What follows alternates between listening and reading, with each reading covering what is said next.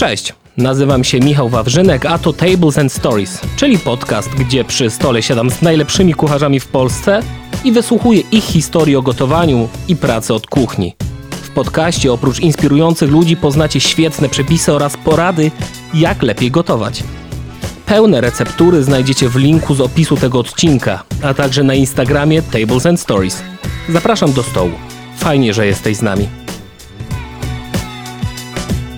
Ja jestem w stanie robić y, naprawdę bardzo wiele rzeczy poza gastro.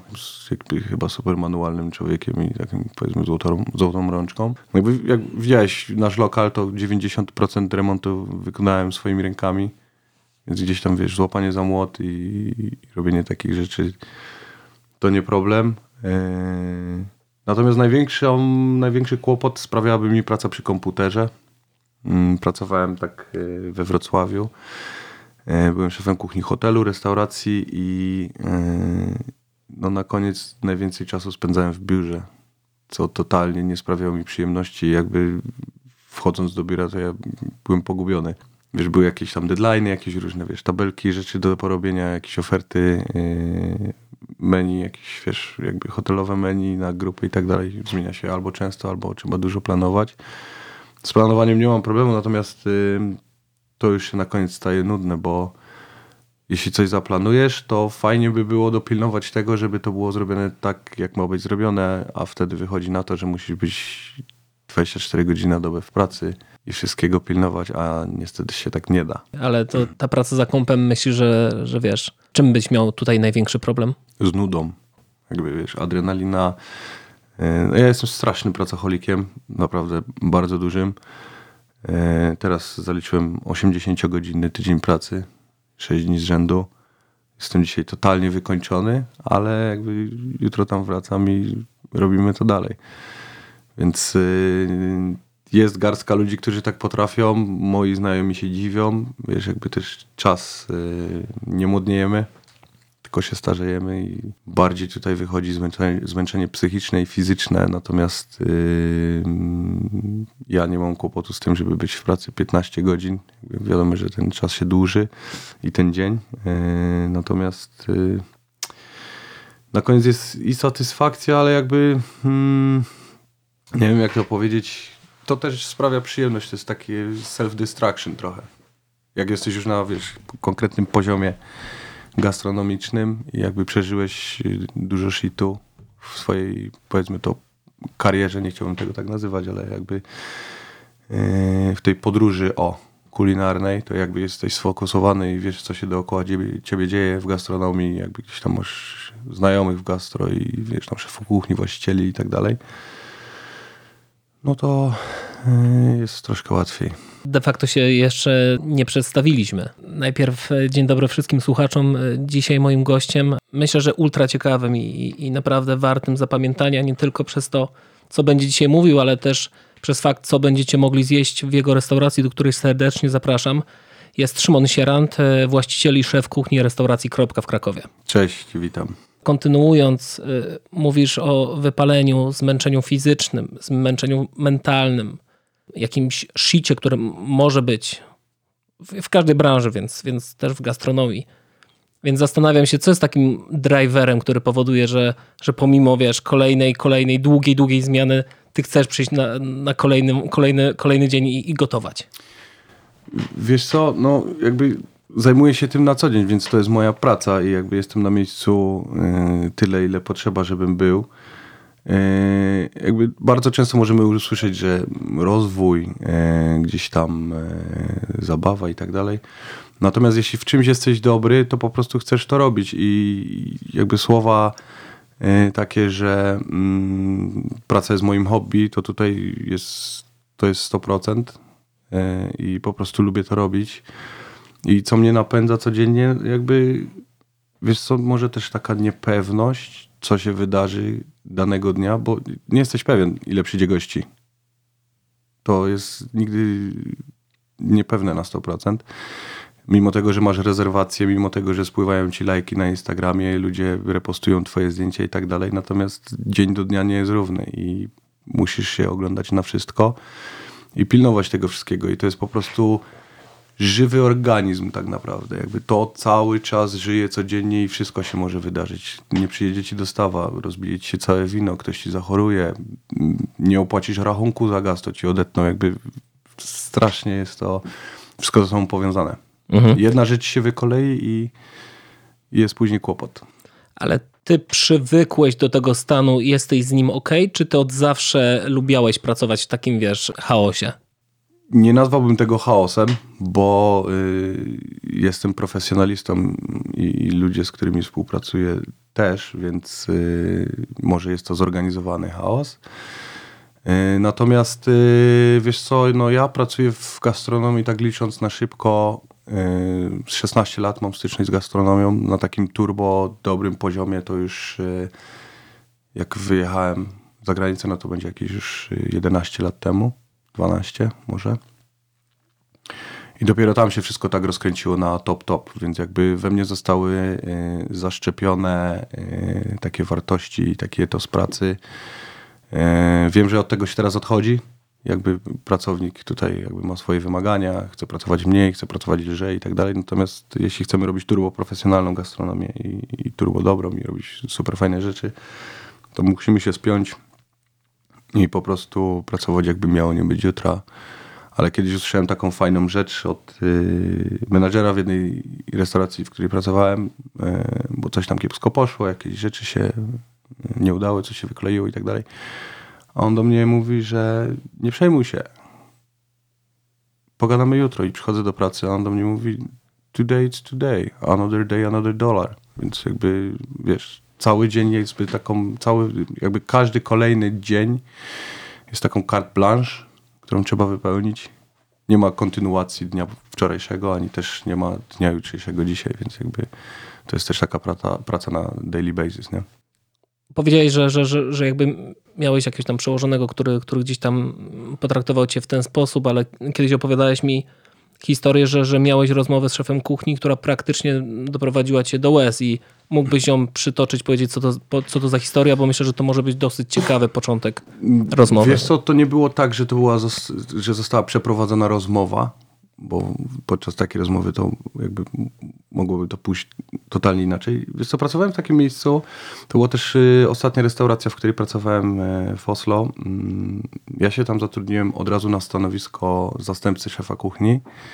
Trafiłem w y, paczkę ludzi z różnych krajów, głównie, głównie Norwegów, ale też ludzi z Niemiec y, i tak dalej. I to było turbo profesjonalne miejsce. To był gość, który wiesz, pracował i w gwiazdkach i miał swoją e, super restaurację, był super też szanowanym szefem kuchni w tym mieście i od niego się można było turbo dużo nauczyć. I jakby był taki system pracy, że on pracował od poniedziałku do piątku, od 8 do 16 i miał dwóch, dwóch suszefów, mnie i jeszcze jednego człowieka. E, No jakby jak on przychodził rano do pracy, to zaczynał takie większe prepy typu sosy i tak dalej. I jakby on te sosy robił super. I jakby też, jeśli obok niego robiłeś ten sos, ra, razem z nim, to, to musiałeś to robić tylko z nim, bo jak to robiłeś sam, to weryfikacja była bardzo, bardzo szybka. E, I pamiętam, że on już praktycznie zostawił ten sos, napisał kartkę, co tam jest do zrobienia i jakby ja coś źle przeczytałem i po prostu przeredukowałem sos i on wrócił gdzieś po dwóch godzinach, zobaczył to i jakby wpadł w dziki szał, że to nie jest tak, jak powinno być, że to jest totalnie źle zrobione, jakby co jest ze mną nie tak, że wszystko było napisane, a, a to wyszło tak, jak wyszło. I pojawiło się troszkę nerwów. A wiesz, jakby mieszkanie za granicą, e, praca wśród e, tak naprawdę obcych tobie osób, bo my się tam znaliśmy dopiero jakiś e, krótki okres czasu. No i wiesz, ja sobie poszedłem na dół do drugiej kuchni tam e, po jakieś inne rzeczy i przemyślenia na ten temat, wiesz, że o Jezus, to on mnie za chwilę wyrzuci i tak dalej, i tak dalej, więc e, jakby też głównie e, moja głowa sprawiła mi takie figle, że że tak się stało. Zrobiło mi się bardzo przykro, jakby tak niedużo brakło do tego, żebym płakał i to jest jedyna osoba, która mnie doprowadziła do takiego stanu, ale no niestety jakby tak wyglądają profesjonalne miejsca. Bo jeśli jesteś zastępcą, to mm, ta praca nie polega na tym, że ty jesteś zastępcą szefa kuchni i ty podejmujesz decyzje tak jak on i robisz sobie co chcesz i wiesz, wymyślasz jakieś różne rzeczy. Tylko ja zostałem nauczony, że mm, zastępca szefa kuchni jest tak jakby jego gorszym odzwierciedleniem, bo ty musisz wymagać więcej, ty odpowiadasz za wszystko, więc y, gdzieś widziałem ostatnio takiego mema, y, jak wygląda zmiana z szefem kuchni, jak wygląda zmiana z zastępcą i tam jak wyglądała zmiana z szefem kuchni, to tam były dzieciaki, które zjeżdżały na zjeżdżalniach, a zmiana z zastępcą to było po prostu, wiesz, wizyta w piekle. No okej. Jakby ja totalnie się gdzieś tam z tym zgadzam. Tak, wydaje mi się, że tak powinno być po prostu. W tym podcaście, oprócz tego, że rozmawiamy o przyjemnych rzeczach, o jedzeniu, o gotowaniu, próbujemy się dowiedzieć także dużo pracy was, kucharzy, szefów kuchni w kuchni. Dlatego się zastanawiam właśnie, jakie tempo, jakie emocje panują wśród ludzi, którzy pracują na kuchni, że, że, że, że, że jest w stanie wyzwolić takie, takie emocje jak, jak, nie wiem, płacz, wkurzenie, kłótnie. Jakie, jakie emocje, jakie tempo jest właśnie na, na, na, na kuchni? Co, tempo ogólnie powinno być e, szybkie, bo mm, powiedzmy, że dzień pracy dzielimy na dwa etapy. O, trzy. Mm, więc jest e, rano jest prep, czyli przygotowanie wszystkiego. Później jest serwis, no i później jest sprzątanie. Są też miejsca, które sprzątają dwa, trzy razy dziennie. To też pracowałem w takich miejscach. Natomiast y, prep powinien być najcięższą najcięższym, e, najcięższą partią dnia, mm, bo bez dobrego prepa se- serwis nie wyjdzie. Jakby serwis powinien być przyjemnością. Jakby w serwisie ty powinieneś tylko wyciągać rzeczy, odgrzewać, podgrzewać, smażyć, e, wykańczać i kłaść na talerz i tak dalej. Ale jeśli sobie tego nie zrobisz i w serwisie musisz dorabiać e, rzeczy, co też się zdarza, natomiast jeśli nie będziesz tego miał, to wydłużać się czas obsługi, wydłużać się wszystko, a później dostajesz komentarze, jakby wiesz, od razu to trafia do ciebie personalnie, niepersonalnie i tak dalej. Natomiast yy, jakby wyobraź sobie, że wrzucam cię do kontenera z trójką osób, zamykam go na 14 godzin, włączam podgrzewanie na 50 stopni, włączam palniki, dobrą lub kiepską wentylację, przychodzisz do pracy na dziewiątą, pierwszy posiłek jest o 16, bo nie ma czasu, pijesz tylko wodę z pięć kaw, jarasz za trzy pety i jak ty byś się czuł? Patrząc na zegarek, że zostało ci jeszcze 7 godzin. Okej, no no to nie jest najbardziej komfortowe miejsce, tak na Do szybko, tego nie? patrzysz, jak masz otwartą kuchnię, yy, patrzysz, że siedzi 60 osób i każdy czeka, na, żeby coś zjeść. Jakby przycho- przychodząc do restauracji, ty nie wiesz, co tam się dzieje. Jakby ty siadasz i chcesz być obsłużony, chcesz super zjeść, chcesz wypić super wino, chcesz, żeby ktoś cię dobrze obsłużył. I jeszcze musisz za to zapłacić. Gdy zaczynałeś swoją, swoją karierę, podejrzewam, że pojawiło się mnóstwo fakapów, jak, jak u każdego. Pamiętasz jakieś takie, takie sytuacje, które, nie wiem, ty jakoś szczególnie wspominasz albo jakoś ukształtowały ciebie? Wiesz co, ostatnio się śmieję, że bardzo ważną rzeczą w naszym zawodzie jest y, posiadanie bardzo dobrego obuwia. I na pewno to nie są kroksy, to są buty do ogrodu. Ja przykuwam do tego, ja osobiście przykuwam do tego dużą uwagę względem siebie. Jeśli ktoś y, jakby uważa, że jest inaczej, okej, jakby ja lubię dbać o swoje zdrowie, ale nie tylko, bo zdarzyło się kilka sytuacji, że i mnie, i, i ludziom, którzy ze mną pracowali, że powiedzmy byłem w jednym miejscu, gdzie mieliśmy dwie kuchnie, byliśmy u góry i mieliśmy takie skrzynki załadowane całym prepem w pojemnikach popakowane i schodzić nagle po schodach, które są ślimakiem, a tobie się poślizgnęła noga na powiedzmy przedostatnim schodku i wszystko ląduje na ziemi. Czyli tracisz 4 godziny z jednej skrzynki. Raz też mi się tak zdarzyło, że gość, który e, był z nami w pracy i to był początek tygodnia, więc na początku tygodnia robisz największego tego prepa, wszystkie jakieś sosy i tak dalej, żeby ci starczyło, bo jakby to są rzeczy, które możesz przechowywać dosyć długo. I on w połowie dnia powiedział, że on się bardzo źle czuje. Tam jakieś problemy osobiste, plus jakby był e, coś chory. No i stwierdziliśmy, że puścimy go do domu, zostaniemy krótko na serwis. E, okazało się, że serwis był turbo duży. Natomiast gość też zaraz przed wyjściem miał y, za zadanie zniesienie wszystkich rzeczy na dół. I to akurat z mojej sekcji, gdzie ja wszystko robiłem, poprosiłem go, żeby zanieść na dół wszystko. No i nagle usłyszałem huk, podbiegam i rzeczywiście trzy czwarte rzeczy, które zrobiłem sobie na cały tydzień wylądowało na ziemi, więc y, trzeba było szybko zrobić to, co potrzebujesz na dzisiaj, ale jutro musisz to, co zrobiłeś wczoraj, a na dzień kolejny jakby masz też swoją pracę i turbo inne tematy, więc Jasne. y, to są najbardziej, największe takie fakapy, wiesz, jakby nie chciałbym się tu rozgadywać, że wiesz, czasami ludzie mają problem ze sprawdzaniem świeżości wszystkich rzeczy, a jakby ile kosztuje cię to, żeby, wiesz, niuchnąć rybę czy mięso i, i powiedzieć mam, nie mam, jakby już, wiesz, lepiej jest powiedzieć, ok, nie mam tego, sorry, powiedz państwu, że tego nie będzie, niż wydawać jakieś nieświeże rzeczy bo, bo chyba to są takie y, największe problemy. Z takich dziwnych sytuacji, o, też się zdarzyło, mm, y, to też było w Oslo, mieliśmy praktykantów i tam wygląda to tak, że mm, jak masz szkołę kulinarną, to masz dwa lata szkoły i później, żeby przystąpić do egzaminu zawodowego, musisz dwa lata przepracować w restauracji. Musisz mieć takie praktyki. Jakby. One są tam normalnie płatne, ale dostają tam chyba 3 czwarte pensji i tak dalej, i tak dalej. Yy, I miałem takiego praktykanta, gdzie ja akurat pracowałem w ten dzień na sekcji, on gdzieś pracował obok mnie yy, i robił jakieś rzeczy. I jakby ja stałem plecami do niego i nagle czuję, że coś mnie uderzyło w nogę. Mówię, co ty, chłopie, po co ty mnie kopiesz? Ktoś jeszcze czegoś zemdlał. Zemdlał i się na mnie przewrócił. To też trzeba było szybko reagować, wiesz, woda, podnieść go, wynieść na zewnątrz, zadzwonić po pogotowie i tak dalej, i tak dalej, więc... Yy, to chyba była taka jedna z dziwniejszych sytuacji. A jak ty w ogóle uczyłeś się gotować? Wiesz co, gdzieś e, zawsze w domu miałem do tego zapędy, ale też nie traktowałem tego, że wiesz, ja będę profesjonalnym kucharzem i tak dalej. Bo zawsze moi rodzice gotowali.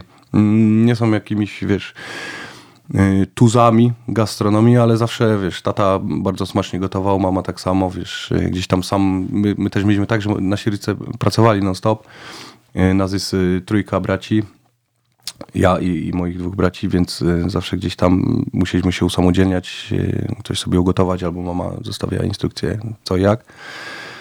E, Gdzieś tam zawsze coś piekłem na święta, jak już byłem młody i tak dalej. E, No i później, wiesz co, trafiłem do szkoły gastronomicznej, też jakby złożyłem papiery i do mechanika i, i do szkoły gastro, do mechanika z tego względu, że mój tata zajmuje się maszynami do obróbki metalu i gdzieś tam stwierdziłem, że kurczę, chciałbym, wiesz, gdzieś tam kiedyś po nim przejąć tam firmę i jakby też sprawić mu y, przyjemność tym wszystkim.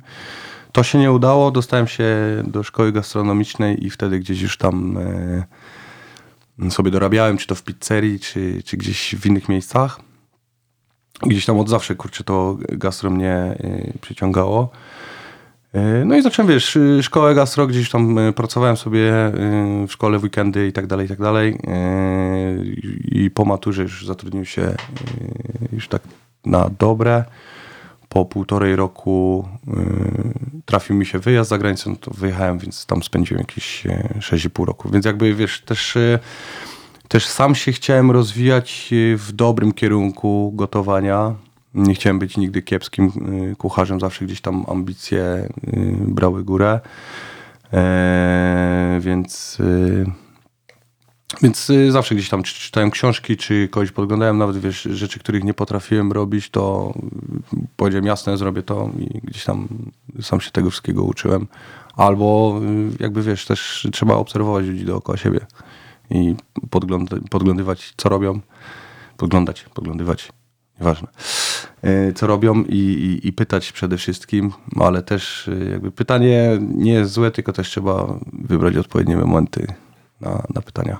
A powiedz mi, pamiętasz jakieś danie, potrawę, z której byłeś po raz pierwszy tak naprawdę dumny jako, jako coś swojego? Tyle tego w życiu już ugotowałem, że nie mam jakiegoś takiego swojego faworyta, który by odmienił moje życie. Mm, Bo jakbyś mnie o to zapytał dwa lata temu, to bym powiedział jedno, rok później drugie, dzisiaj bym powiedział trzecie, więc jakby to się cały czas zmienia. Dobra, a to, to w drugą stronę. Czy pamiętasz jakieś danie albo potrawę, która była ultra frustrująca albo y, mega czasochłonna do wykonania i, i jakby powodowała taki wiesz, stres, kurde, znów muszę siedzieć tyle nad tym? Jest burak w naszej restauracji. Danie powstaje trzy dni. Jakby może nie tworzenie dania, ale jakby obróbka produktów jest bardzo czasochłonna. Jak masz na przykład wyczyścić krewetki, to jest bardzo długo czasu. Jak masz, wiesz, potrzebujemy zrobić boczek, to też to robimy dwa dni, bo najpierw musimy go oczyścić, później wysolankować, później osuszyć, później skonfitować, później poporcjować. Jakby Pro, jakby myślę, że procesy są najbardziej frustrujące, a składanie dania to już bardziej frustrujące jest to, że robisz to danie i jakby w głowie ono super, super gra, kładziesz to na talerz i kurde czegoś brakuje, coś by trzeba było tu zmienić, albo w ogóle jest to całkiem kiepskie. Więc to nie jest tak, że wiesz, piszemy robimy i, i to działa. Czasami tak się zdarza, jasne, że są takie, wiesz, rzeczy, że od kopa zaskakują, ale są takie rzeczy, nad którymi się pracuje parę razy, albo zmienia się troszkę koncept dania, tak jak mieliśmy e, mamy u nas teraz y, pierożki gyoza faszerowane boczkiem, właśnie tam z glazurą gochujang i tak dalej. I to jest danie, które transformowało z poprzedniego dania, które też było boczkiem, ale już bez giozy i ono było tam z domowym kimchi i tak dalej, więc to tam troszkę, troszkę się pozmieniało. Zamysł jest podobny, wykonanie troszkę inne, smakowo troszkę zmienione, ale to jakby ewolucja. Czasami, wiesz, dochodzisz do wniosku, że może by coś tutaj zakręcić. Kilka razy powtórzyłeś y, Oslo jako przystanek w twojej karierze. Co wyciągnąłeś z tamtego doświadczenia? Jak bycia za granicą, czy tylko w Oslo? Tylko Oslo, bo, Okay, bo bo jakby do Norwegii jak trafiłem, to mieszkałem jeszcze w paru innych miejscach i gotowałem. Oslo było takim ostatnim przystankiem i to jest chyba najlepsze miejsce gastronomiczne, w jakim byłem w życiu. E, Też jakby bardzo dużo czasu tam spędziłem, bo tam byłem chyba najdłużej około 4 lat. Mega, jakby wiesz, to jest miasto, które ma 500 tysięcy mieszkańców. W tym momencie w Oslo jest około 6 gwiazdek, jak się nie mylę. E, I miałem okazję poznać ludzi, którzy stoją za tymi miejscami i jakby otaczać się, wiesz, super profesjonalnymi ludźmi, super profesjonalnymi produktami, e, wiesz, całkowicie inne techniki, inne flow pracy, inna etyka, ale myślę, że jak powiedzieć to każdy gość, który był za granicą i pracował w dobrych miejscach i powie ci to samo, że to jest całkowicie inny świat niż mamy to tutaj na miejscu. Zmienia się to troszkę, ale jakby narzucenie tego u nas w, w kraju czy w mieście bardzo ciężkie to jest, bo u nas y, restauracje prowadzą raczej ludzie, którzy chcą tylko na tym zarobić. Tu nie ma bardziej takiej formy edukacji albo mm, pokazania, co da się naprawdę super zrobić z danego produktu. Tylko jakby, wiesz, zamieszać, podać, wydać, skasować i liczyć y, na koniec miesiąca. w Oslo, w Norwegii jest inaczej? Wydaje mi się, że jest turbo inaczej. Jakby to masz ludzi, którzy siedzą w tej gastronomii, jakby prowadzą te miejsca, wiesz, latami i to nie są przypadkowi ludzie, to nie są ludzie, którzy nie mają pojęcia o gastronomii. Więc jakby wiesz, od y, kuchni do obsługi, do, do, do wiedzy, wiesz, jakby ja miałem, ja pracowałem w miejscu, które miało około 70 miejsc w restauracji, a, my, a karta win w tym miejscu, i to nie był ani wine bar, ani nic takiego, tylko to była po prostu dobra restauracja. Żad, to nie było żadne, wiesz, francuskie fancy i tak dalej, to było takie New Nordic Cuisine. Karta win na ten moment, jak patrzyłem ostatnio, ma 38 stron. I gość, który się tym zajmował, jak ja tam pracowałem, nie spotkałem nigdy w życiu gościa z taką wiedzą na temat wina, na temat produktu. Do tego gość jeszcze potrafił gotować. To jest niesamowite, jakby tam żad, takie, są zajawkowiczami, ale nie takimi sztucznymi, jakby, że robią to na siłę, tylko im to przychodzi super naturalnie. Ale to podejrzewam, że wynika z, z długiej historii kulinarnej, nie? Że, że, że od lat tak wysoko mają postawioną poprzeczkę kulinarnie. Znaczy, raz, że poprzeczkę kulinarnie, ale dwa, mm, jakby tam jest też inna kultura. Tam nie gotuje się tyle w domu, co u nas. Tam ludzie po prostu wychodzą do restauracji i tak spędzają czas. Po prostu. Lubią to robić. Więc yy, przesiadywanie... W, dlatego też restauracja powinna mieć spoko klimat. Nie, nic takiego, wiesz, sztyw- żadne sztywne ramy. Tylko, żeby było super komfortowo. A u nas, wiesz, u nas komfortowo to jest ostatnio modne comfort food. A comfort foodem u nas jest, wiesz, burger, pizza i, i makaron. Restauracje nieustannie mieszą się z krytyką. Wasze dania, wasza praca. Y, Jak ty osobiście sobie radzisz z krytyką? Wiesz co zależy z jaką. Konstruktywna na pewno jest dobra. Natomiast y, nigdy dobrze nie znosiłem krytyki, y, ale to dlatego, że jakby wiesz, jestem super y, skupiony na tym, co robię. Wiem, że to robię dobrze.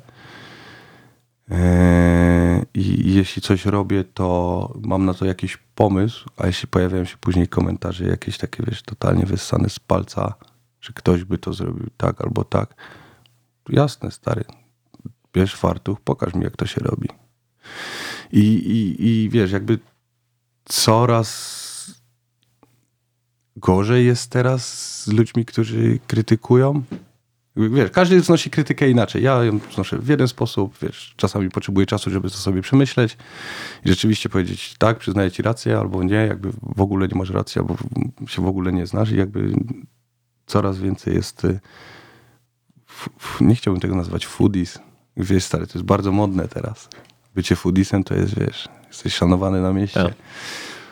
Natomiast oni są, chciałbym powiedzieć, bardzo nie fair. Jakby są, nie powinni być, a są super ym, opiniotwórczy. Wiesz, kiedyś jak była krytyka i zajmował się tym na przykład pan Maciej Nowak, chyba do tej pory się zajmuje, Mhm. to jest taki pan krytyk kulinarny, duży gość z muchą. Też był ostatnio dyrektorem teatru. I otwierałeś gazetę, powiedzmy tą gazetę wyborczą, miałeś rubrykę i czytałeś tą opinię, bo gość rzeczywiście sprawdzał wszystko. A teraz, wiesz, narzędziem głównym jest Instagram, zdjęcia, to fajne, to nie fajne, tamto takie, tamto śmakie. I jakby ocenia, by, bycie ocenianym przez y, ludzi, którzy totalnie nie mają o tym pojęcia, tylko lubią chodzić po restauracjach i wydawać opinie, no to kurde, jakby powiedz mi, co robisz na co dzień, to może ja powiem, czy to robisz dobrze, czy nie i może ja ci powiem, jak to zrobić dobrze. Bo jakby, wiesz, przychodzi do ciebie gość, je, je, je i na koniec ci mówi, bardzo fajne, ale może by zmienić to, albo może by to zrobić tak. A jakby, kim ty jesteś, żeby w ogóle robić takie rzeczy? Wiesz, to jest takie, robi się z tego teraz takie kółko wzajemnej adoracji, nie? Najfajniej ym, krytyk kulinarny został przedstawiony w, w bajce, czy tam filmie animowanym Ratatouille. Przecież ten gość to tam oglądałeś? Jasne, jasne, że tak, klasyka. gość, no i popatrz, zrobili mu Ratatouille i co z tego wyszło? Jakby przypomnieli mu całe dzieciństwo. Jakby to tworzenie dań, które przypomnieli dzieciństwo, to jest w ogóle inny temat, ale krytykowanie, a nie do końca, wiesz, popracuj może trochę w tym zawodzie, to wtedy będziesz mógł konstruktywną opinię wydać. Ale jeśli przychodzisz tylko i robisz to z zajawki, to ty jesteś normalnym gościem i jakby możesz powiedzieć, czy coś jest spoko, czy coś jest niespoko, ale nie ciągnij za sobą rzeszy ludzi, którzy y, mogą do ciebie do restauracji nie przyjść. Jakby ci ludzie w tym momencie nie zdają sobie sprawy, jaką mogą krzywdę wy, wyrządzić biznesowi, restauracji konkretnej. Bo powiedzą, że jest, wiesz, ktoś ma ileś tam tysięcy obserwujących, ktoś powie, że bardzo źle i tak dalej, i tak dalej. Lepiej tam nie idźcie. A jakby dlaczego? Ja na przykład chodzę do restauracji mimo tego, że czytam że opinię, że coś jest źle i tak tam idę, bo sam chciałbym sprawdzić, ale też nie mówię dookoła, co jest, yy, co jest fajne, a co nie. Plus do tego oni jeszcze bardzo często w jakieś, wiesz, wchodzą w współpracę, dostają za to pieniądze. To jest turbo niefajne. To jest, to jest jak kupowanie, wiesz, lajków yy, na Instagramie. Mhm. A powiedz mi, e, czego ty byś oczekiwał od, od osób, które zajmują się krytyką kulinarną? Bo jakby to, że będą osoby na Instagramie, które będą polecały, komentowały, oceniały dane miejsce, tego nie zmienimy. To jakby to zawsze będzie już, nie? Tylko zastanawiam się, czego ty byś nich, od nich oczekiwał. A mamy jakichś krytyków kulinarnych w Krakowie? Wiesz co, de facto każdy, kto jest ci w stanie dać na social mediach jakąś opinię, jest tym krytykiem, nie? Okej. nie? Tylko właśnie czego, czego ty jako kucharz, jako właściciel restauracji, który prowadzi biznes, czego ty byś oczekiwał, żeby, żeby uznać jakąś, jakąś właśnie krytykę? Wiesz co, przede wszystkim bycie fair i jakby my jako właściciele restauracji i ja jako szef kuchni, jakby to my powinniśmy być, być tym pierwszym frontem, który zostanie poinformowany jakby, żeby nas zapytać po prostu, dlaczego tak jest, a nie, wiesz, ktoś nagle... To tak jest z gośćmi, którzy przychodzą do restauracji, pytasz ich, czy wszystko jest w porządku? Tak, wszystko jest okej, jak najbardziej, a później, wiesz, dostajesz jedną gwiazdkę na Instagram, na, na, na, na opiniach i jakby wiesz, jesteś obsmarowany od góry do dołu, a będąc w lokalu wszystko jest okej, więc yy, mm, też spotkaliśmy się z taką sytuacją zaraz po otwarciu, że jakby ktoś nam zarzucił, że lawirujemy cenami tylko dlatego, że, że mamy jakiś fame. Totalnie nie. Gdzieś tam starałem się wytłumaczyć tą sytuację, ale wiesz, nagle się pojawiło, że już tam więcej nie przyjdę, bo tak jest, bo sobie lawirujemy cenami jak chcą i tak dalej. Jakby to przyjdź do nas i zapytaj, skąd się wzięła taka sytuacja. Jakby wiesz, za tą sytuacją stoi tysiąc powodów. To nie jest nikogo widzi mi się. To jest, wiesz, to jest bardzo długi proces. Wiesz, ceny, okej, jasne, można dawać z kosmosu, ale taką pierwszą weryfikacją dla nas jest y, system, gdzie wiesz, wprowadzasz faktury, robisz receptury, gramaturowo ci wszystko wychodzi, wychodzi ci cena, wiesz, dorzucasz podatek, dorzucasz marżę, plus do tego jakiś tam, wiesz, y, czynnik ludzki, y, ceny energii, bo kiedyś, wiesz, kiedyś jak robiłeś kartę, to nie doliczałeś kosztu gazu, kosztu wody, koszty prądu, bo to były super nis niskie rzeczy, a w tym momencie to jest, wiesz, kluczowa sprawa. Jakby za energię w tym momencie płacisz więcej niż za produkty. No to myślę, że, że, że nikt nie jest tego świadom z klienta. Każdy narzeka, że, wiesz, z gości. Klienci są, wiesz, w agencji towarzyskiej, w restauracji mamy gości. Więc yy, każdy narzeka, że, wiesz, ceny energii idą w górę, wiesz, cały kraj jest w panice i tak dalej, ale to dotyka wszystkich. I w tym momencie też najbardziej przedsiębiorstwa, bo przedsiębiorstwa dostają najwyższą cenę. Jakby my tam nie mamy żadnych, wiesz, możesz sobie pomrozić i tak dalej, ale teraz chyba do stycznia wyszło to chyba 785 zł y, za kilowatogodzinę energii. Coś takiego i to ma być do końca roku i to jest tam jakaś pomoc rządowa. Yy, ale wiesz, w zeszłym roku to była, wiesz, dziki zachód. Bo nagle zaczęły się, wiesz, jak grzyby po deszczu pojawiać firmy, które zrobią ci tańszą energię, yy, tylko musisz z nimi podpisać umowę na dwa lata i tak dalej, i tak dalej. Ale co, co, co, co ty wiesz, co się stanie za dwa lata? Z pandemią było tak samo, ona się miała na drugi dzień skończyć. Ile to trwało? Dwa lata. Hm, hardcore.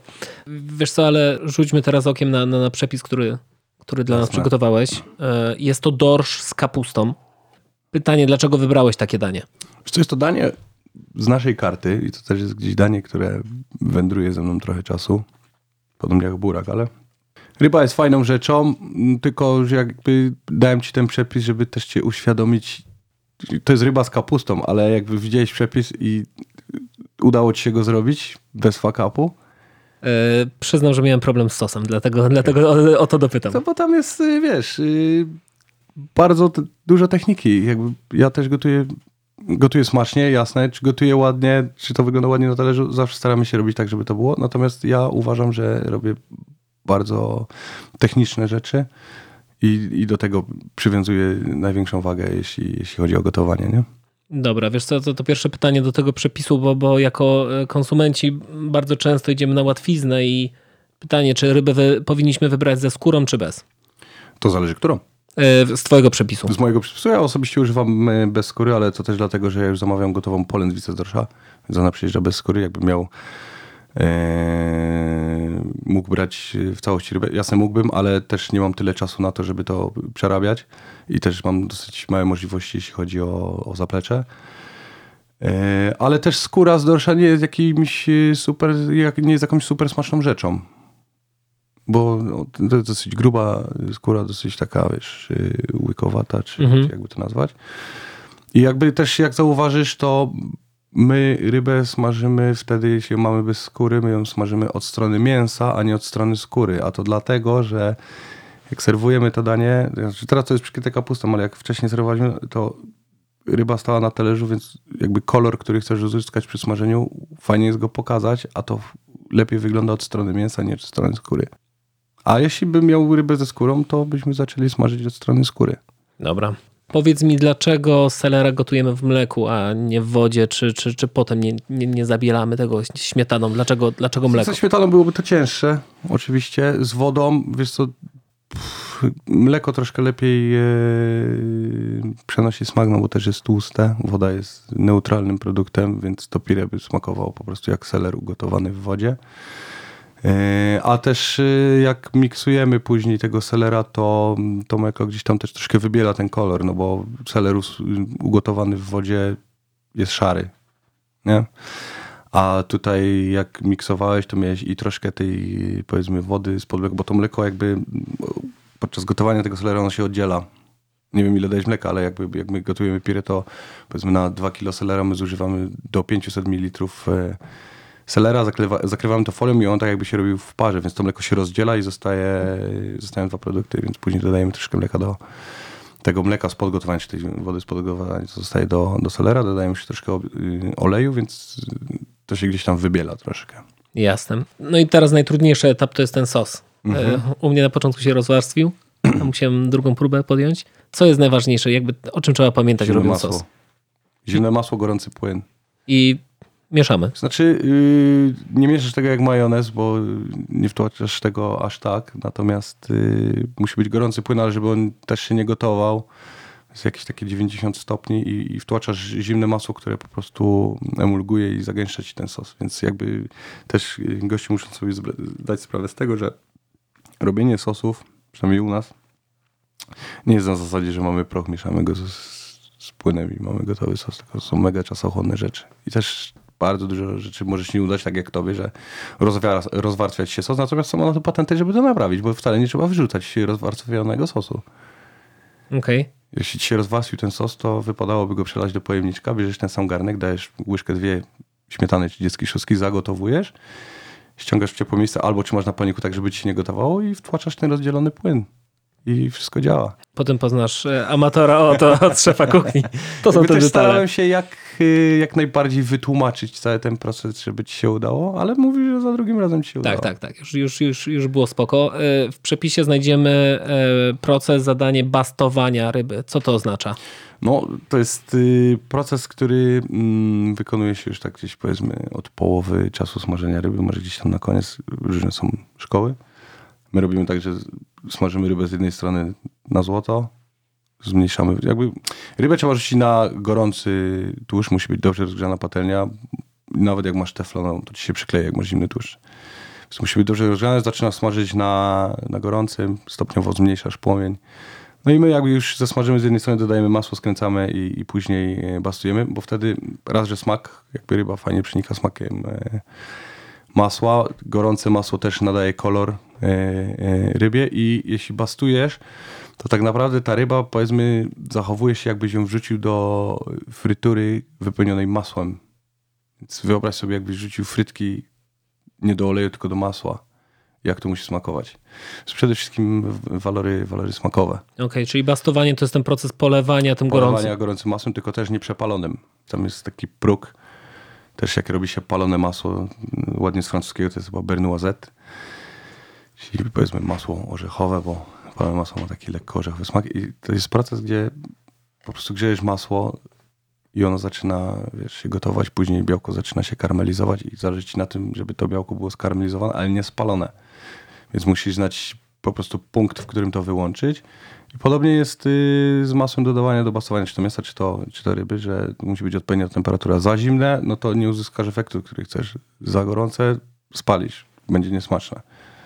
Okej. E, Gotowanie w domu jakby rządzi się swoimi prawami, e, ale jakbyśmy chcieli, żeby to fajnie wyglądało na talerzu, to jak, jak byś ty to ułożył? Jakby, jak, jak powinniśmy to e, wykończyć, to danie? My to robimy tak, że mamy okrągły talerz i jakby nie bójmy się też manewrować po tym talerzu, bo nie zawsze wszystko musi być na środku, nie też obok siebie. My to robimy tak, że kładziemy rybę po jednej stronie talerza, na to dajemy pirę i y, segment kapusty, który mamy usmażony, jakby ścinamy tylko y, głąb, bo usmażymy kapustę ścinamy głąb. Ją rozkładamy tak, że ona jakby tak jakby była przykryta elementami tej kapusty, więc tak jakby pierwsze co to widzisz, że jest kapusta, ale pod spodem jest wszystko, obok jest sos, więc jakby też musisz sobie w, je- w jedzeniu w ogóle potraw ważne jest to, żeby mieszać to wszystko na talerzu. Po to to jest stworzone, że ktoś włożył w to tyle pracy, że to wygląda prosto, i, ale jakby wszystko ze sobą musisz pomieszać. To tak jest tatara klasycznego. Masz żółtko, masz to, to, to, ale mieszasz to wszystko, nie?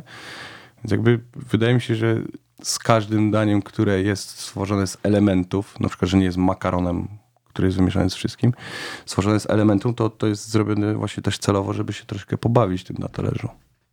Teraz porozmawiajmy troszkę o, o twojej restauracji. E, Ja już ci to powiedziałem w tamtym tygodniu, gdy, gdy, gdy, gdy miałem przyjemność od, odwiedzić i, i, i zjeść trochę z twojego menu, że, że uważam, że to jest całkiem serio najlepsza w tym momencie restauracja w Krakowie i najfajniejsze menu, które jadłem. E, I muszę przyznać, że to jest jednak odważny lokal. W sensie e, nie idziecie ewidentnie na łatwiznę. Wasza karta też mam wrażenie, że jest, że jest dosyć śmiała. I zastanawiam się, czy ta śmiałość, którą też widać po tobie jako, jako, jako szefie kuchni, była najpierw, czy najpierw się nauczyłeś gotować i potem zostałeś śmiałą osobą, pewną siebie? Czy, czy tą pewność siebie miałeś od samego początku? To tak, przede wszystkim dziękujemy, bo gdzieś tam e, pracujemy na to ciężko codziennie. E, Czy uważamy się za najlepszą restaurację, jakby z najlepszym jedzeniem w Krakowie? Pomidor. Natomiast y, wiemy, ile jesteśmy warci i, i co robimy. I robimy to e, super uczciwie i tak jak mówisz, śmiało. E, Czy jest to śmiały lokal? Przede wszystkim chcieliśmy stworzyć lokal totalnie inny, bo nie masz drugiego takiego lokalu w Krakowie, nie ma tam żadnych sztywnych ram, nie powiedzieliśmy od początku, jak to będzie wyglądać, tylko jakby to też troszkę ewoluuje, przekładamy rzeczy, odejmujemy i tak dalej. Więc yy, jak się już zdecydowałem na, na to, że będę otwierał restaurację, to yy, chciałem zrobić coś, czego nie będzie, ale też jakby widzisz, że to jest mega luźne. I tak miało być. Nie chcemy stwarzać, wiesz, nikomu kłopotu, przychodząc do nas. Yy, I, myślę, że, że to się udało. Mm, Jeśli chodzi o to, czy byłem zawsze odważny w gotowaniu, czy nie, co z każdym nowym miejscem, w którym pracowałem wcześniej, i to głównie za granicą, to były lepsze miejsca od drugich, każde kolejne, więc jakby od razu twoja pewność siebie się buduje pracując w takim miejscu. Do tego wiesz, ja jakby na samym końcu już pracowałem jako zastępca, więc jakby wiesz, dużo odpowiedzialności i, i rzeczywiście trzeba było tego wszystkiego pilnować, więc wtedy myślę, że ostatnie miejsce, które, w którym pracowałem w Oslo, to był jakby wiesz, game changer. To, to najwięcej mnie zmieniło jako osobę, jako kucharza. Yy, Więc yy, nie zawsze byłem taki, wiesz, odważny. Czasami, wiesz, się zdarzało, że myślisz, że nie wiadomo, kim, się, kim jesteś, ale idziesz do lepszego miejsca i masz bardzo szybką weryfikację. Ja też tego doświadczyłem. Jasne, że tak. Nie zawsze było tak, że byłem super, wiesz, nie wiadomo jakim kucharem. Ja pojechałem do Norwegii z przekonaniem, że kurde, wjeżdżam do Norwegii, tam nikt nic nie potrafi, to ja im pokażę. Oj, to szybciutko się, szybciutko się wyjaśniło, ale jakby, wiesz, wtedy głowa w deskę i pracujesz dalej. Pokora. Natomiast yy, wiesz, z każdym kolejnym rokiem, mm, z każdą kolejną pracą ta pewność siebie się budowała i wracając do Polski yy, wiedziałem, co potrafię, tylko potrzebowałem czasu na to, żeby każ, każdy mógł to zobaczyć. Jakby ja wiem, ile jestem wart i co potrafię i co umiem, czego nie potrafię. Jeśli czegoś nie potrafię, to po prostu mów- mówię, że tego nie potrafię. Na przykład, wiesz, nie wziąłbym się nagle za robienie sushi, bo uważam, że są ludzie, którzy zajmują się tym, wiesz, na co dzień i robią to turbo dobrze. Ale jakby potrafię zweryfikować, czy jest dobre, czy niedobre. Więc, yy, więc wiesz, jakby yy, wiedziałem, co potrafię, ale też nie pozjadałem wszystkich, wiesz, rozumów, jakby dalej się szkole, dalej gdzieś tam uczę się nowych rzeczy, to jest jakby cała, cały czas jakaś droga. Ale wiesz, używanie technik i jakby sposoby gotowania, które robiło się wcześniej, to są sprawdzone yy, patenty, to nie warto to zmieniać, nie warto robić, wiesz, totalnie rzeczy, których się nie robiło. Tylko też y, troszkę bezpieczeństwa jest takiego potrzebnego, że, że wiesz rzeczywiście, że to jest dobre, to będziemy robić to. Więc yy, tak, bym, tak bym to określił wszystko. Wiem, że w Kropce jesteście na etapie wymiany menu w restauracji. Nie odpowiadaj, że, że na pewno wszystkie, albo że nie możesz udzielić odpowiedzi na to pytanie, ale, ale która pozycja albo które pozycje uważasz będą najlepiej przyjęte przez, przez gości? Co, no, zmiana karty jest już yy, na takim etapie końcowym, tam dosłownie jeszcze parę rzeczy chcemy zmienić, bo też nie robimy tak, że zmieniamy całą kartę na raz, jak to niektóre lokale robią, jakby zmieniają sobie po troszkę, parę pozycji. Więc yy, już w piątek zeszły, mm, też porwaliśmy troszkę z motyką na słońce, bo wymiana karty w weekend to yy, najgorsza rzecz, jaką można zrobić, ale też już nie mogliśmy się doczekać, bo mieliśmy dopięte dosłownie ostatnie rzeczy. Też zbliżał się weekend, więc chcieliśmy gościom yy, coś, coś nowego zaoferować. Yy, Wiesz, co, super pozycją na pewno, yy, na pewno jest Stracciatella. I O dziwo, to nie są lody z kawałkami czekolady, tylko jest to typ sera. To jest po prostu ten ser, ta rzecz, którą jest wypełniona burrata. Czyli to jest porwana mozzarella wymieszana ze śmietaną. My akurat ten produkt bierzemy od takiego Włocha z Warszawy. Mm, To jest turbo świeży produkt, niepasteryzowany. On to ma bardzo krótką datę yy, ważności. To jest tak, że ja zamawiam, on na drugi dzień to produkuje i od razu mi wysyła, więc ja to mam za dwa dni od momentu zamówienia. Dosyć drogi produkt, ale jest to przepyszne. Mm, Też jest to danie, które zrobiliśmy w styczniu tego roku już gdzieś tam z podlady, bo mamy takie cykle z podlady, więc tam serwujemy jakieś rzeczy i jakby wiesz, byłem chyba, musiałem na szybko jechać do makro, bo czegoś nam brakło. Pojechałem, patrzę, o jest to, jest to, kurde, jakby wiesz, wjeżdżasz do sklepu i pff, otwierają ci nagle, wiesz, oczy i mówisz, kurde, dobra, chodź, spróbujemy. No i gdzieś tam, wiesz, yy, jadłem kiedyś coś yy, dosyć podobnego, natomiast nie było to, wiesz, stricte to samo. Zrobiliśmy, feedback był super, no później wiadomo, jakby i to też super się wstrzeliśmy, bo to był mega słoneczny dzień, więc gdzieś tam wiosna na talerzu, ludzie już tam, wiesz, zaczęli myśleć o, o cieple, wiosna, lato. Więc teraz y, y, zmiana karty. E, wiosna już jest coraz bliżej, stwierdziliśmy, dobra, wrzucamy to i zostaniemy sobie z tym daniem na, na troszkę dłużej. Też wrzuciliśmy, co jeszcze teraz wrzuciliśmy? Wrzuciliśmy risotto mm, z tłuczonym groszkiem, mm, małżami escabeche, czyli marynowane małże w occie i z włoską waniliną menduja. Eee, Robiłem podobne risotto wcześniej i zostaliśmy skarceni za to, że podajemy risotto na płaskim talerzu. A ja uważam, że płaski talerz jest stworzony do risotto, bo pamiętajmy, że risotto to nie jest ciapcia ułożona w ausztacherze i ma być sztywna i jesz to nożem i widelcem, tylko dosyć płynne, wymieszane powiedzmy z sosem, żeby to można było zjeść łyżką. E, Ale robimy to super klasycznie, jakby wiesz, y, cebula, czosnek, wino, y, wywar z kurczaka, wykańczamy naszym polskim parmezanem Emil Grana, słuszną porcją masła, jeszcze zawsze troszkę soku z cytryny. Jakby soku z cytryny używamy bardzo dużo, jakby ja też zostałem nauczony y, robienia tego balansu sól, cytryna, jakby ludzie praktycznie nie używają cytryny w gotowaniu.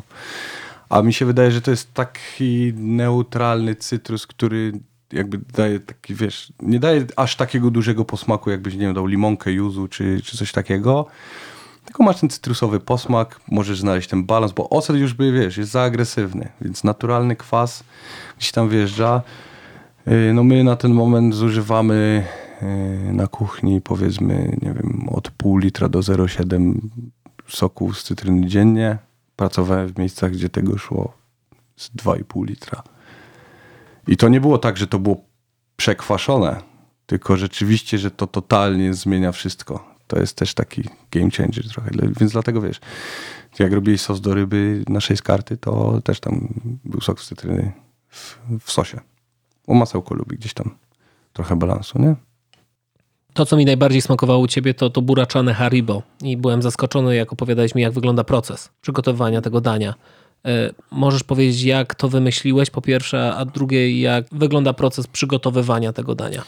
Co, sam wymyśleć tego nie wymyśliłem i tu mówię jakby szczerze, bo to nie jest tajemnica. Wiesz co, miejsce, w którym pracowałem, robiliśmy podobną rzecz i to, że ja gdzieś miałem wpływ na to, jak to powstaje, to wydaje mi się, że mogę sobie pozwolić na to, żeby gdzieś to wykorzystać. Gdzieś to tam robiliśmy jako dodatek, i, ale to też było troszkę inne, bo, bo, bo śmietana była troszkę inaczej robiona, etc., etc., glazura do buraka. Natomiast y, my z tego stworzyliśmy danie, nie dodatek, tylko danie. Co prawda jest to mały talerzyk, ale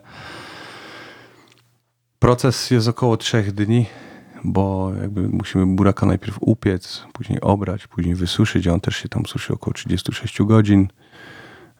Y, Śmietana, którą redykujemy, to jest też około powiedzmy 3 godzin.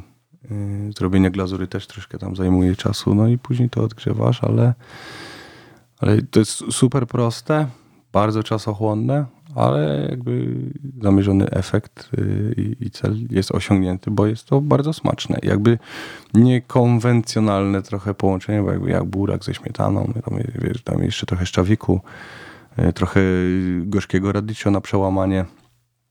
Więc y, myślę, że wszystko razem wspólnie gra. Jakby wiesz, jest bardzo dużo miejsc, które używają też buraka robionego w podobny sposób. My go podajemy w ten. Wszyscy są zadowoleni. Jakby były plany, żeby to ściągnąć z karty teraz na lato, ale doszliśmy do wniosku, że, że zostawiamy, bo to jest takie nasze jakby. Oprócz zaraz po cebulkach y, na kotlecie, które są, jakby wiesz, przejęły wszystkie chyba media społecznościowe. Natomiast muszę tu zasmucić y, wszystkich, że odchodzimy od tych cebulek na sezon letni. Schabowy zostaje albo, ale yy, nawet w smaczniejszej wersji. bo on będzie podawany, będzie usmażony, później będzie polany masłem z cytryną, kaparami i szalotką. Mm, I na to będzie taka sałatka z cykorii i, i z radicchio z taką emulsją anchois. A, czyli troszkę lżejsza Troszkę wersja. lżejsza, a no i ziemniaki gdzieś tam na sajdzie będą, ale lżejsza, ale też troszkę, troszkę mi się wydaje smaczniejsza. Narodowym sportem Polaków jest narzekanie. Yy, I Takim... Myślałem, że picie alkoholu. I, i, i, i myślę, że sporym powodem do narzekania mm, są ceny. To też się obrywa restauracją, że skąd tak wysokie ceny w tym menu? Czy, czy, czy ci kucharze nie powariowali z tymi cenami? Można słyszeć takie głosy. Jak, jak w ogóle ty, ty, ty, bo chyba ludzie nie są świadomi, co ile kosztuje was. Jasne, jakby są rzeczy tańsze, droższe, wiesz, bardziej ekskluzywne, mniej ekskluzywne. Jakby są pewne, powiedzmy, dania, czy pewne zamysły kulinarne, które powinny mieć swoje limity cenowe, a teraz rzeczywiście gdzieś tam, czy, czy burger, czy gdzieś tam sałatka, wiesz, za chore pieniądze. No ale jakby to też jest wynik tego, że jakby powiedzmy produkt może być tańszy, albo nawet w tej samej cenie co rok temu, natomiast energia jest x razy wyższa. To to jest jakby chyba głównym głównym elementem. No jak u nas y, do tworzenia cen, no to tak jak mówiłem już wcześniej, y, przede wszystkim wiesz, tam system, do którego wszystko wprowadzamy, to, to gdzieś tam nam daje e, początek y, cenowania wszystkiego. Później bierzemy pod uwagę czas pracy, ile musimy nad tym spędzić, żeby stworzyć to danie, no bo tak jak mówię, burak to jest prawie 3 dni i tam musisz wszystko sprawdzać i bo to nie jest tak, że bierzesz, zamykasz w lodówce, wyciągasz za dwa dni gotowe. Yy, I też, no, jakby umówmy się, robimy to już, yy, pracujemy w gastronomii bardzo długo. Yy, Ja też gdzieś, wiesz, uważam, że robimy bardzo fajne rzeczy. To jakby w restauracji też kasujemy za swoje doświadczenie, jakby, żeby, wiesz, wszystkich nakarmić wszystkim to pokazać i jakby też możesz sobie sprawdzić, wiesz, jaka jest u nas obsługa, jak to wszystko wygląda i wydaje mi się, że jest to na tyle adekwatne, że możemy sobie na to pozwolić. Natomiast też wiesz, gdzieś tam w okolicach tego rynku podgórskiego coraz więcej miejsc y, powstaje, wszystko, wszyscy gdzieś tam trzymamy się na jednym poziomie y, cenowym, więc to jest spoko, no bo też już nie możesz y, wiesz, z czapy walić ceny z kosmosu, tylko gdzieś tam musisz patrzeć, żeby rzeczywiście to było zbalansowane, no bo jakby wiesz, konkurencja jest o tyle, o tyle fajna, że jeśli ktoś ma fulla powiedzmy, no to ludzie zaczną się odbijać od drzwi, no to przyjdą do nas, czy tam do nich, nie? Jakby nie ma u nas miejsca, hej, to, ale tam też pewnie mają miejsce, więc że jakby y, y, to jest y, fajne. No ale z, z tymi cenami, no w, w, ja wiem, że tak, ceny wszystkiego poszły do góry, pensje niekoniecznie, ale no kurde, restauracje zawsze będą, jakby to jest, wiesz, to jest takie coś, że nie będzie nigdy tak, że nigdy nie będzie żadnej restauracji, albo ktoś będzie miał monopol. Żeby utrzymać poziom e, i jakość, no jednak te ceny muszą, muszą rosnąć, nie? No jasne, w szczególności, że wiesz, nie wiem jak to jest w innych miejscach, ale my mamy na tyle mało przestrzeni magazynowej, że rzeczywiście codziennie musimy większość rzeczy robić na świeżo i od podstaw, nie? Bo nieważne na ile ludzi byś się przygotował, to zawsze gdzieś ci czegoś braknie albo musisz po prostu zrobić coś od nowa. Powiedz mi, kiedy ty otworzyłeś e, kropkę? Czwarty albo szósty październik, poczekaj. 2,22? 2,22.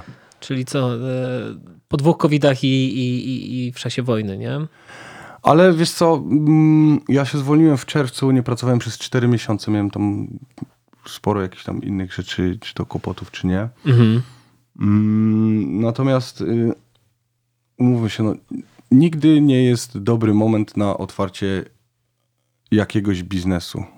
Zawsze się pojawiają głosy, albo teraz to, albo teraz tamto, ale kurde, to nie można odwlekać w nieskończoność ze wszystkim, nie?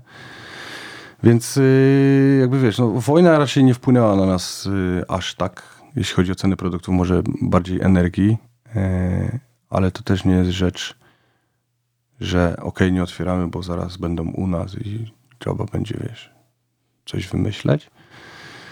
Y, COVID, no to, to się już chyba ten y, globalny eksperyment y, zakończył.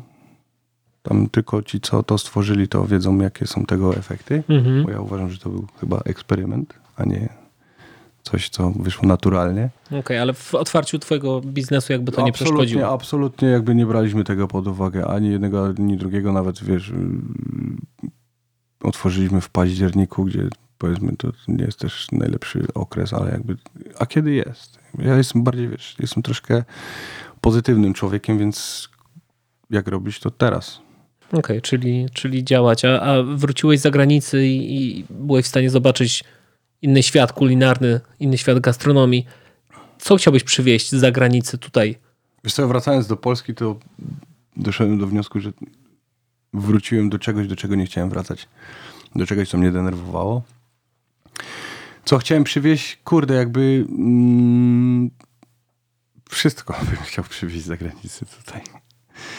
Yy, natomiast yy, wiesz, pojęcie gastronomii, postrzeganie tego wszystkiego, wiesz, yy, tu nikt nie powinien pracować za karę. Jeśli yy, pracujemy w restauracji, to robimy to na, wiesz, 150%, jakby to jest nasza profesja. Podejście do tematu, podejście do produktu, podejście mentalne, podejście do właścicieli, podejście do zarobku. Coś takiego. Więc ja też gdzieś jestem takim rebelem troszkę w tym wszystkim, jak zresztą widać.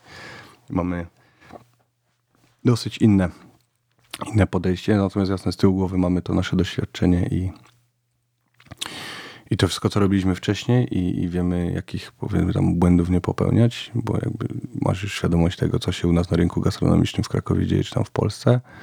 Więc też nie da się tego wszystkiego przenieść u nas, ale też wiesz co, mm, dostępność produktów u nas w kraju jest, yy, no jest turbo inna, no kurczę. Otwieranie, wiesz, jakiejś restauracji powiedzmy z owocami morza, stricte i tak dalej w Krakowie, gdzie masz prawie 700 kilometrów do morza bałtyckiego, z którego masz może ze dwie ryby, które możesz zjeść. Reszta przyjeżdża, przyjeżdża z zagranicy, więc jakby wiesz, no to jest taki taka rzecz, yy, taki błąd kiedyś popełnił yy, Heston Blumenthal. On ma trzygwiazdkową restaurację The Fat Duck yy, pod Londynem. I gdzieś tam był kiedyś na wakacjach, siedział na plaży, pił sobie wino i mówi, kurde, ale dobre wino. Zamawiam do siebie do restauracji paletę. No i gość zamówił paletę tego wina do Anglii, gdzie wiesz, bardziej deszcz i, i, wiesz, i tak dalej. No Jego sommelier spróbował tego wina i mówi, stary, że to jest jedno z gorszych win, które ja piłem w życiu. Po co ty mi to zamówić? To jest takie, nie wiem, to jest chyba określenie terroir, że wiesz, tam gdzie jesteś akurat w tym momencie, moment, chwila, otoczenie, wszystko. Więc powiedz mi, jak ci smakują, nie wiem, krewetki w Barcelonie, gdzie możesz świeżo portu, zaraz przy morzu, a jak ci je smakują w Krakowie? Szczerze. Nie no, to, to jest temat nie do przeskoczenia. Więc y, wiesz, my też mamy krewetki, ale też wiesz, nie afiszujemy się z tym, że robimy, nie wiem, grillowane krewetki z czymś tam, no bo stary, nie zrobisz tego dobrze. Mhm. Chyba, że zapłacisz krocie za produkt, który ci przyjedzie albo z Argentyny, albo gdzieś tam z Hiszpanii. No rybę zamawiamy, no to okej, ona przyjeżdża do nas tam bodajże z Włoch. Yy, łososia mamy, wiesz, polskiego, yy, wędzonego też w Polsce. Krewetki zamawiamy świeże, całe, nieczyszczone, więc my sobie je czyścimy na miejscu, więc też jakby tą świeżość produktu utrzymujemy, ale my je wkręcamy w danie, które jakby jest yy, zbudowane z krewetkami, nie na bazie krewetek.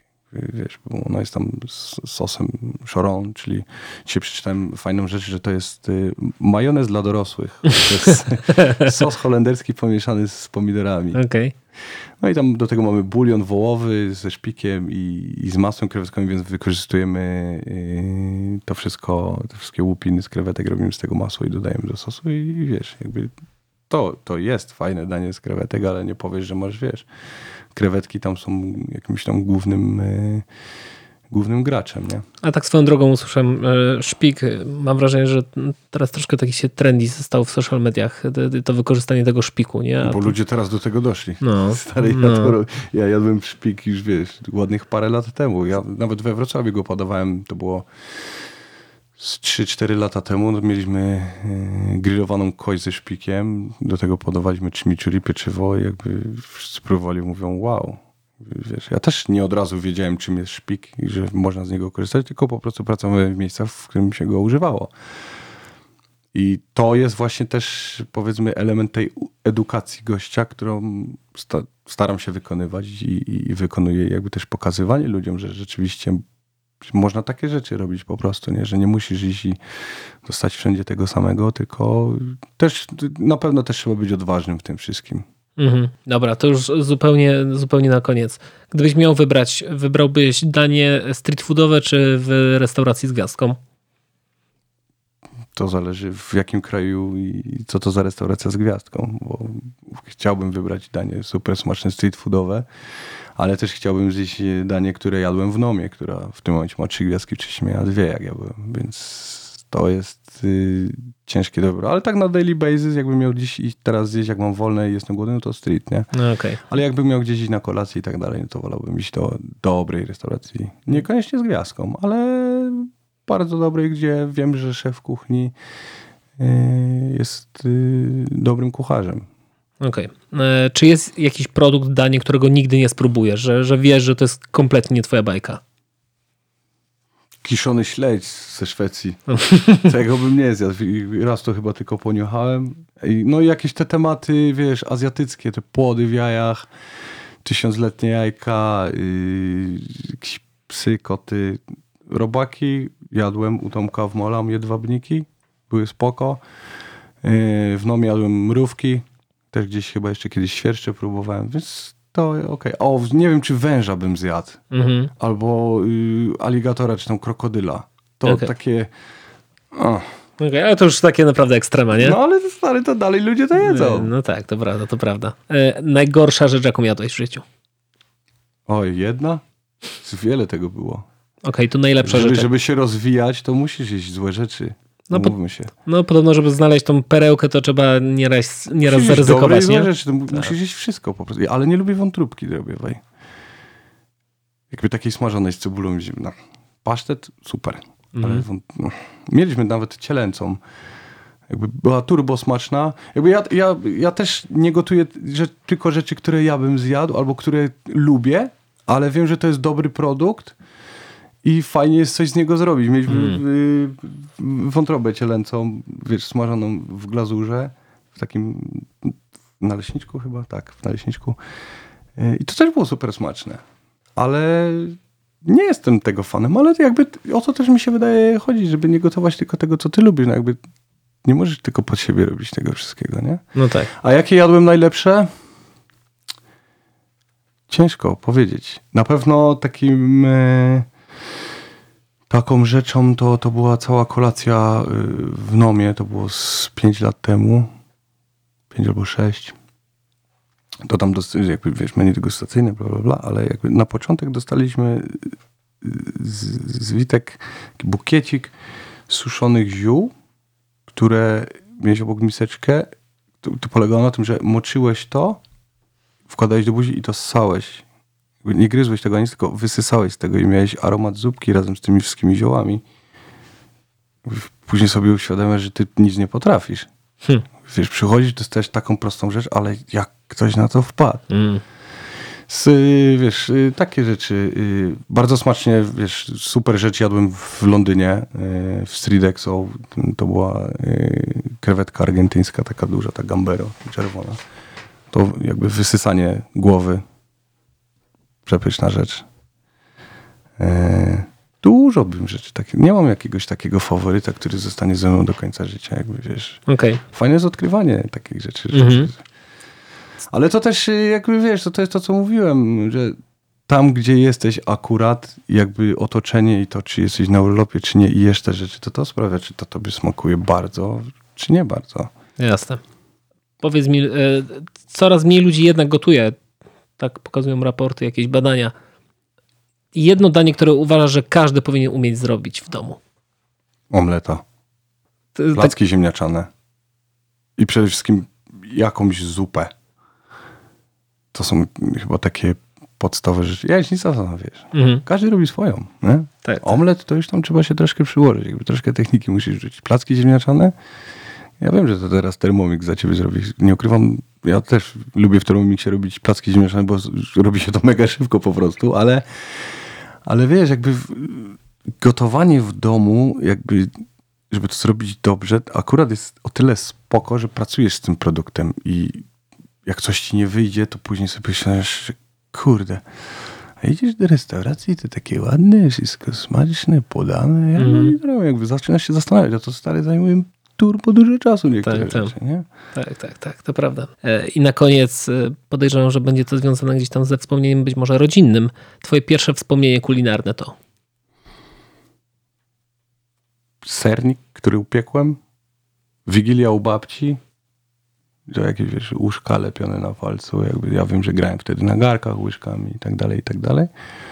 I zupa pomidorowa, która mi się nie udała w domu po rozmowach z mamą, gdzie dzwoniłem do niej, bo chciałem zrobić zupę w domu, chciałem być taki fajny, super cool, ale też ostatnio komuś opowiadałem tę historię. I zrobiłem tą zupę pomidorową i ona miała być, z, przepraszam, ale ja ją jem z ryżem. No i mama mówi, dam rzucić tam 3-4 łyżki ryżu do garnka i niech on się ugotuje, będzie super. No ja tak wspałem te cztery łyżki na taki garnek nie, coś tu jest nie tak. Jak? Cztery łyżki? No dawaj, wsypałem chyba z pół paczki. Boże, to się ugotowało, spuchło. To był ryż z sosem pomidorowym. Risotto. No, o, to takie polskie risotto. Ale nie, rzeczywiście. y, takie chyba trzy rzeczy. Jakaś zupa, placki ziemniaczane, omlet w domu, żeby umieć zrobić, wiesz. Bardzo dziękuję za spotkanie. Dzięki. E, A, a, a wszystkich Was zapraszam do kropki, bo to naprawdę świetna restauracja. Świeżo otwarta, więc też potrzebuje wsparcia. Mm, A Wy też się na pewno poczujecie lepiej, bo naprawdę tam świetnie zjecie. E, Dzisiejszym gościem był Szymon, szef tego miejsca. Dzięki. Dzięki. Dzięki za wysłuchanie tego odcinka. Pamiętaj, że pełen przepis znajdziesz w linku w opisie. Nie zapomnij też o tym, że ocenianie i komentowanie podcastu Rączek nie brudzi. Jeśli podobał Ci się ten odcinek, proszę oceń go w Spotify lub skomentuj na innej platformie, z której korzystasz. To naprawdę sporo dla mnie znaczy. Dzięki i do usłyszenia.